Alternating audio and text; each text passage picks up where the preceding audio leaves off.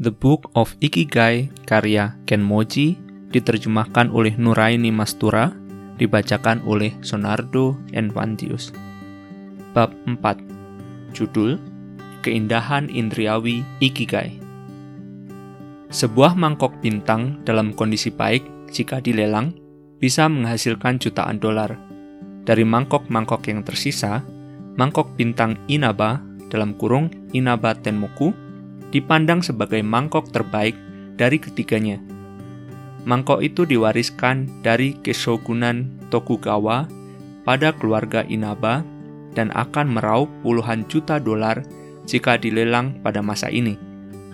Koyata Iwasaki, presiden keempat dari konglomerasi Mitsubishi, dan salah seorang pria terkaya di Jepang masa kini, menjadi pemilik mangkok itu pada tahun 1934. Akan tetapi, karena menganggap dirinya tidak pantas memilikinya, Iwasaki tak pernah menggunakannya pada upacara-upacara teh yang diadakannya. Bangsa Jepang jelas teramat memusingkan mangkok-mangkok cantik. Toh mangkok hanyalah mangkok, dan fungsinya untuk menampung cairan. Dalam kapasitas tersebut, itu tak ada bedanya dari mangkok-mangkok yang biasa ada di pasaran. Meski antusiasme di seputar wadah-wadah ini jelas akan menemukan kesamaan di budaya-budaya lain, kita merasa bahwa ada sesuatu yang unik dalam budaya bangsa Jepang yang menjadikan hasrat mereka terhadap wadah-wadah itu cukup luar biasa. Dari manakah antusiasme indriawi ini berasal? Pada bab 1, kita merujuk pada hipotesis leksikal yang menyatakan bahwa ungkapan bagi ciri-ciri kepribadian yang penting dalam hidup secara perlahan dan pada akhirnya akan membentuk bagian dari bahasa sehari-hari sebagaimana kasusnya dengan ikigai. Ada aspek menarik lain dari bahasa Jepang yang pantas kita fokuskan dan khususnya terkait di sini. Dalam bahasa Jepang, anjing menggonggong wan-wan, sementara kucing berbunyi nyanya. Dalam bahasa Inggris, anjing berbunyi pow-wow, dan kucing miau. Setiap bahasa mempunyai ekspresi onomatopeia, semacam itu. Tetapi, secara umum, bahasa Jepang dipandang memiliki ragam ekspresi demikian yang amat banyak. Ungkapan-ungkapan itu terkadang disebut sebagai simbolisme bunyi bahasa Jepang, dan mereka sering kali terbentuk dari satu kata yang diucapkan dua kali. Sebagai contoh, bura-bura berarti cara berjalan yang santai dan acuh tak acuh, sementara teka-teka menjelaskan permukaan yang mengilat.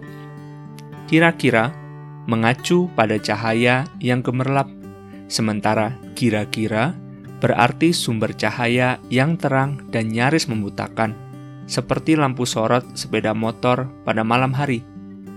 Tonton merujuk pada bunyi ketukan yang samar, sementara don-don berarti bunyi kedebuk yang berat. Sebuah kamus onomatopoeia yang disunting oleh Masahiro Ono pada tahun 2007 mendata 4.500 contoh simbolisme bunyi ini.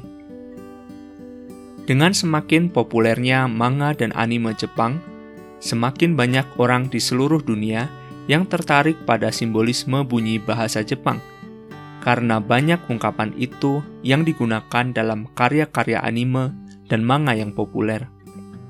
Akan tetapi, onomatopoeia bahasa Jepang sulit dikuasai sebagian karena kehalusan cara penggunaannya, dan sebagian karena begitu banyaknya ungkapan itu. Tidak seperti di kebudayaan lain, bangsa Jepang terus menggunakan simbolisme bunyi dalam kehidupan dewasa mereka, selain di masa kanak-kanak.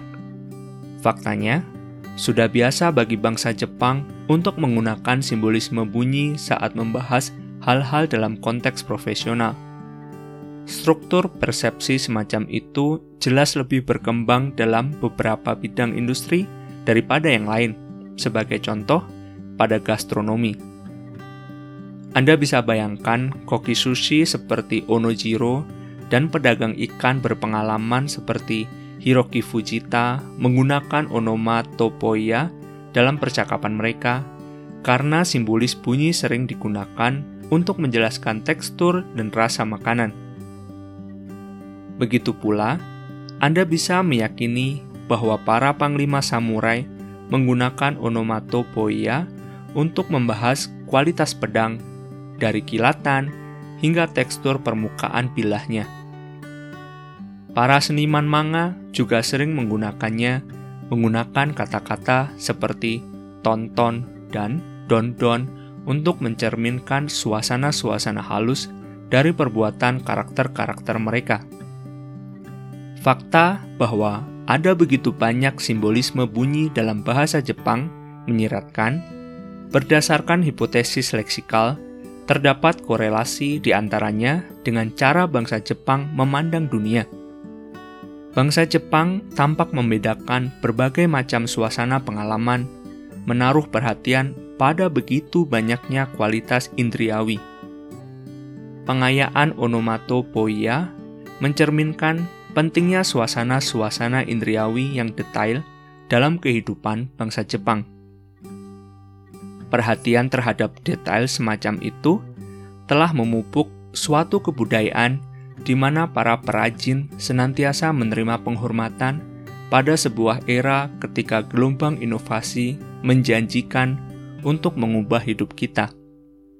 Jepang terus mempunyai begitu banyak produk-produk tradisional yang dibuat oleh para perajin. Perajin, meski tidak bersuara lantang atau angkuh, dipandang begitu tinggi dan memainkan peran-peran kunci dalam masyarakat Jepang. Seringkali, hidup mereka dipandang sebagai perwujudan ikigai, kehidupan yang dipersembahkan hanya untuk menciptakan satu hal sepantasnya, betapapun kecilnya. Pekerjaan para perajin sering kali sangat menguras tenaga dan menghabiskan banyak waktu. Hasilnya, produk tersebut cenderung memiliki kecanggihan dan kualitas tinggi.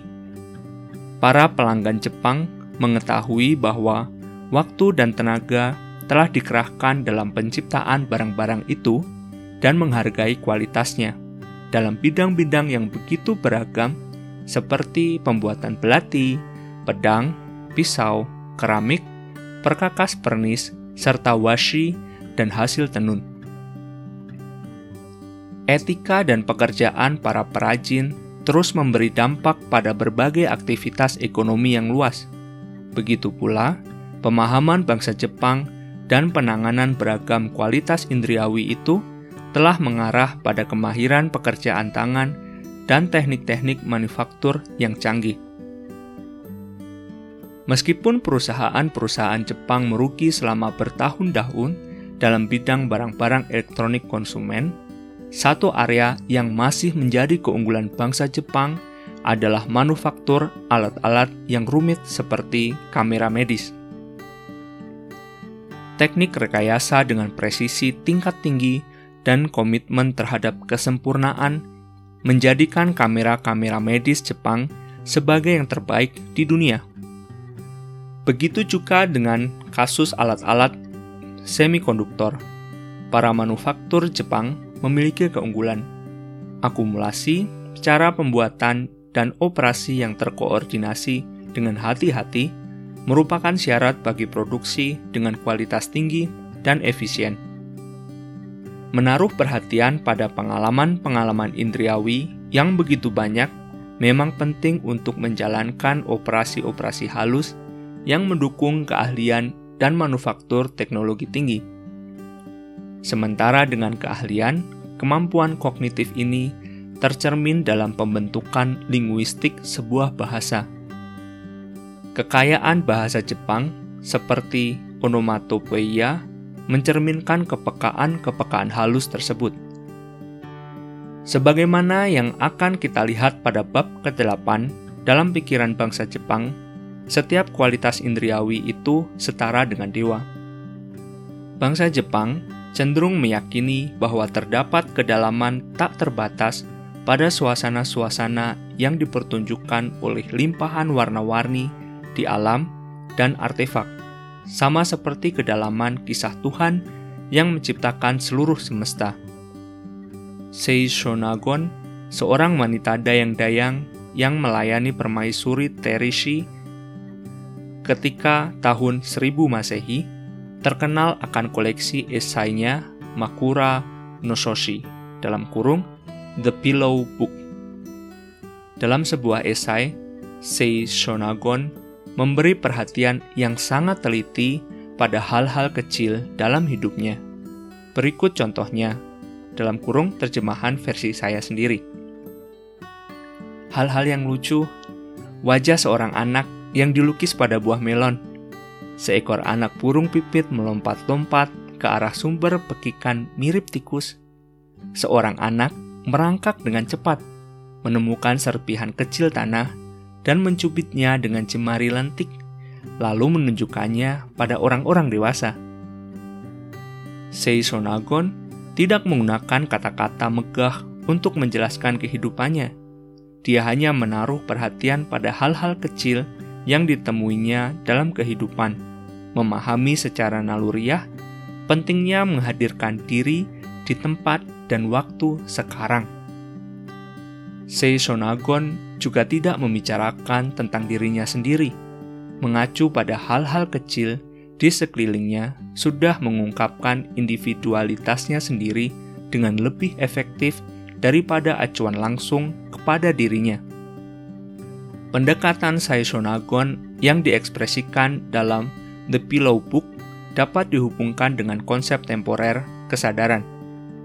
Untuk mempraktikkan kesadaran itu, penting untuk menghadirkan jiwa raga di tempat dan waktu sekarang, tanpa terburu-buru membuat penilaian. Pelekatan pada diri sendiri dipandang dapat menghalangi pencapaian kesadaran diri Mengingat saat The Pillow Book ditulis, ia diselesaikan pada tahun 1002 Masehi, sifat sekuler yang fundamental dari esai-esai itu meramalkan semangat kontemporer hingga satu milenium ke depan. Rasanya seakan-akan sang penulis Saishonagon berasal dari masa modern. Karena itulah, salah satu kontribusi unik bangsa Jepang pada filosofi kehidupan, karena ia berlaku pada makna kehidupan, barangkali berasal dari penyangkalan diri sendiri. Seorang anak yang riang tidak membutuhkan ikigai untuk menjalani hidup, sebuah poin yang ditegaskan oleh Mieko Kamiya dalam bukunya yang terkenal On the Meaning of Life dalam kurung Ikigai. Seorang anak yang riang tidak dibebani dengan definisi sosial akan dirinya sendiri.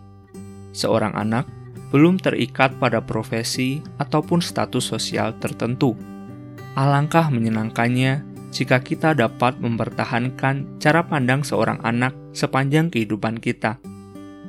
Hal ini mengarah pada pilar kedua Ikigai, yaitu membebaskan diri seperti Saisonagon yang nyaris tak pernah merujuk posisinya sendiri di masyarakat dalam keseluruhan The Pillow Book, seakan-akan dirinya baru terlahir tadi pagi.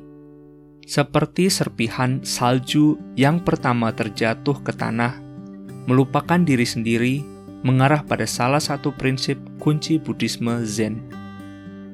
Alangkah menarik mengamati betapa penyangkalan diri berjalan beriringan dengan apresiasi akan momen sekarang dalam pemenuhan falsafah kesadaran diri. Membebaskan diri sangat berkaitan dengan kehadiran diri di tempat dan waktu sekarang. Lagi pula, di dalam tradisi meditasi kaum Buddha konsep modern akan kehadiran jiwa raga itu terlahir. Kuil Eiheiji di pinggir kota Fukui, Jepang, adalah salah satu pusat kemegahan Buddhisme Zen. Didirikan pada 1244 oleh Dogen, kuil Eiheiji masih terbuka secara penuh hingga hari ini sebagai lokasi pembelajaran dan pelatihan calon-calon biksu. Ribuan kandidat biksu telah mendaftar dan belajar di kuil itu untuk berlatih, bermeditasi, dan meraih kualifikasi. Untuk diterima sebagai murid di kuil itu, seorang pelamar harus berdiri di depan gerbang kuil selama berhari-hari, terkadang di bawah guyuran hujan. Meskipun hal itu mungkin terkesan sebagai bentuk penyiksaan dari sudut pandang modern, ada alasan mengapa pengenalan yang merendahkan pada dunia Zen itu dianggap perlu, terutama dalam hal penyangkalan diri sendiri. Chikisai Minami adalah seorang pendeta Buddha yang memiliki pengalaman langka tinggal di dalam area kuil Aihaiji selama lebih dari 10 tahun. Dalam kurung, kebanyakan murid hanya tinggal selama beberapa tahun untuk lulus. Minami menyatakan bahwa salah satu aturan terpenting dari kuil Aihaiji dan Buddhisme Zen secara umum adalah bahwa tidak ada sistem imbalan. Di dunia luar, orang-orang mendapat nilai atau poin karena melakukan sesuatu yang berharga, sesuatu yang baik. Akan tetapi, di dalam kuil Eiheiji tidak ada penghargaan bagi tindakan terpuji. Begitu Anda memasuki sistemnya, apa pun yang Anda lakukan Betapapun tekunnya Anda bermeditasi, betapapun berhati-hatinya Anda menunaikan tugas-tugas harian, itu tidak ada bedanya. Anda diperlakukan seperti setiap murid lainnya. Anda menjadi manusia anonim, nyaris tak kasat mata. Individualitas kehilangan nilai keberartiannya. Jadwal di kuil Eiheiji teramat berat. Para murid bangun pukul 3 pagi dini hari dan setelah mandi, mempraktikkan meditasi pagi.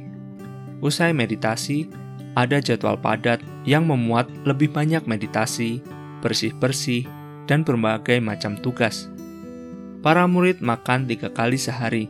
Menunya sangat sederhana, meliputi nasi, sup, dan beberapa hidangan vegetarian.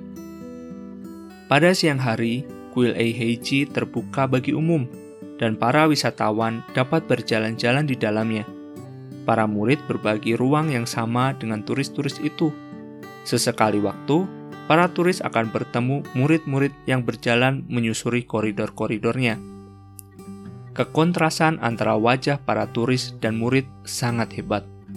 Para turis itu membawa udara dunia yang lebih luas dengan penekanan pada kesadaran diri tekanan itu menjadikan diri sendiri berguna, terutama untuk mengumpulkan simpati. Para murid sebaliknya berjalan seakan-akan mereka tidak menyadari keberadaan mereka sendiri, apalagi keberadaan orang lain. Mereka telah berhasil menjalankan pilar ikigai, yakni membebaskan diri. Tubuh mereka ramping dengan kulit halus, konon dipercaya bahwa diet Eihiji bagus bagi keindahan kulit wajah. Dan mereka begitu tenggelam dalam diri hingga dapat membuat seorang pengamat luar pun merasa iri. Kenyataannya, bayangkan sejenak diri Anda sebagai salah satu murid di kuil Eiheiji. Aliran indriawi dalam benak Anda dipenuhi dengan arsitektur, interior cantik, dan keindahan-keindahan lain yang telah dirancang dipelihara, dan dipoles selama bertahun-tahun. Meskipun kepuasan material Anda akan minimal dan tidak akan ada kepuasan bagi ego Anda, setiap momen terjaga yang dihabiskan di Eiheiji akan menjadi aliran keindahan indriawi yang tidak terputus-putus. Saat Anda tenggelam dalam suasana kuil itu, Anda akan merasakan kebahagiaan yang nyaris tak lekang seakan-akan untuk mengompensasi atas kehilangan individualitas dan sistem penghargaan, terdapat limpahan keindahan yang syahdu di dalam kuil itu. Menyediakan latar bagi para murid untuk menjalankan ritual-ritual harian tersebut. Seorang ahli saraf yang berpusat di Cambridge, UK, Nicholas Humphrey, yang membahas arti fungsional kesadaran dalam bukunya Soul Dust: The Magic of Consciousness mengemukakan bahwa kesadaran itu signifikan secara fungsional karena ia memberi kita kesenangan indriawi, sebuah alasan untuk melanjutkan hidup. Humphrey mengambil contoh luar biasa dari ritual sarapan terakhir tahanan sebelum eksekusi mereka di Amerika Serikat. Para tahanan itu memiliki hak istimewa terakhir dengan memilih menu pribadi mereka sendiri. Humphrey mengutip menu terakhir para tahanan sebagaimana yang terlampir di situs Departemen Hukum Pidana Texas. Seorang tahanan mungkin akan memilih file ikan kureng, kentang kureng, jus jeruk, kue coklat Jerman, sementara tahanan lain mungkin menginginkan sepiring katsu ayam. Intinya adalah bahwa mereka memikirkan secara mendalam untuk santapan terakhir dalam hidup mereka. Sebuah kesaksian akan arti kesenangan indriawi yang kita dapatkan dari makanan kita. Bisa dikatakan, itu adalah bentuk nyata dari menghadirkan diri di tempat dan waktu sekarang. Rasanya seakan menemukan ikigai di lingkungan tertentu dapat dipandang sebagai sebuah bentuk adaptasi biologis, Anda dapat menemukan ikigai Anda dalam rentang kondisi yang luas, dan kunci bagi ketahanan ini adalah kesenangan indriawi. Dalam ilmu kesadaran kontemporer, kualitas-kualitas indriawi yang menemani sebuah pengalaman, termasuk dalam konsumsi kuliner, disebut qualia, istilah untuk mengacu pada properti-properti fenomenologis dari pengalaman indriawi. Warna merah darah, wangi mawar, atau dinginnya air merupakan sebuah contoh kualia. Cara kualia bangkit dari aktivitas-aktivitas neuron di dalam otak merupakan misteri terbesar yang tak terpecahkan dalam ilmu saraf, atau bahkan dalam seluruh sains. Tidak ada yang mampu menggetarkan kita melebihi sebuah misteri besar. Kalau Anda memasukkan stroberi ke mulut Anda, buahnya tidak harus termasuk salah satu buah-buahan yang sempurna dan mahal yang dijual di Sembikia. Anda memiliki spektrum kualia tertentu yang mungkin memberi Anda kesenangan, dan kesenangan itu setara dengan misteri kehidupan Sebelumnya, kita mengarahkan perhatian kita pada fakta bahwa ada banyak contoh onomatopoeia, simbolisme bunyi, dalam bahasa Jepang. Kenyataannya, onomatopoeia hanya representasi berbagai kualia yang ditemui dalam hidup. Ada kaitan yang dalam di sini. Dengan cara yang misterius, membebaskan diri berhubungan dengan penemuan kesenangan-kesenangan indriawi. Kebudayaan Jepang dengan begitu banyaknya onomatopoeia telah mengembangkan keterkaitan ini, menyiapkan sistem ikigai yang sangat kuat sepanjang jalan. Dengan membebaskan diri dari beban diri, kita dapat membuka diri terhadap semesta tak terbatas dari kesenangan-kesenangan indriawi.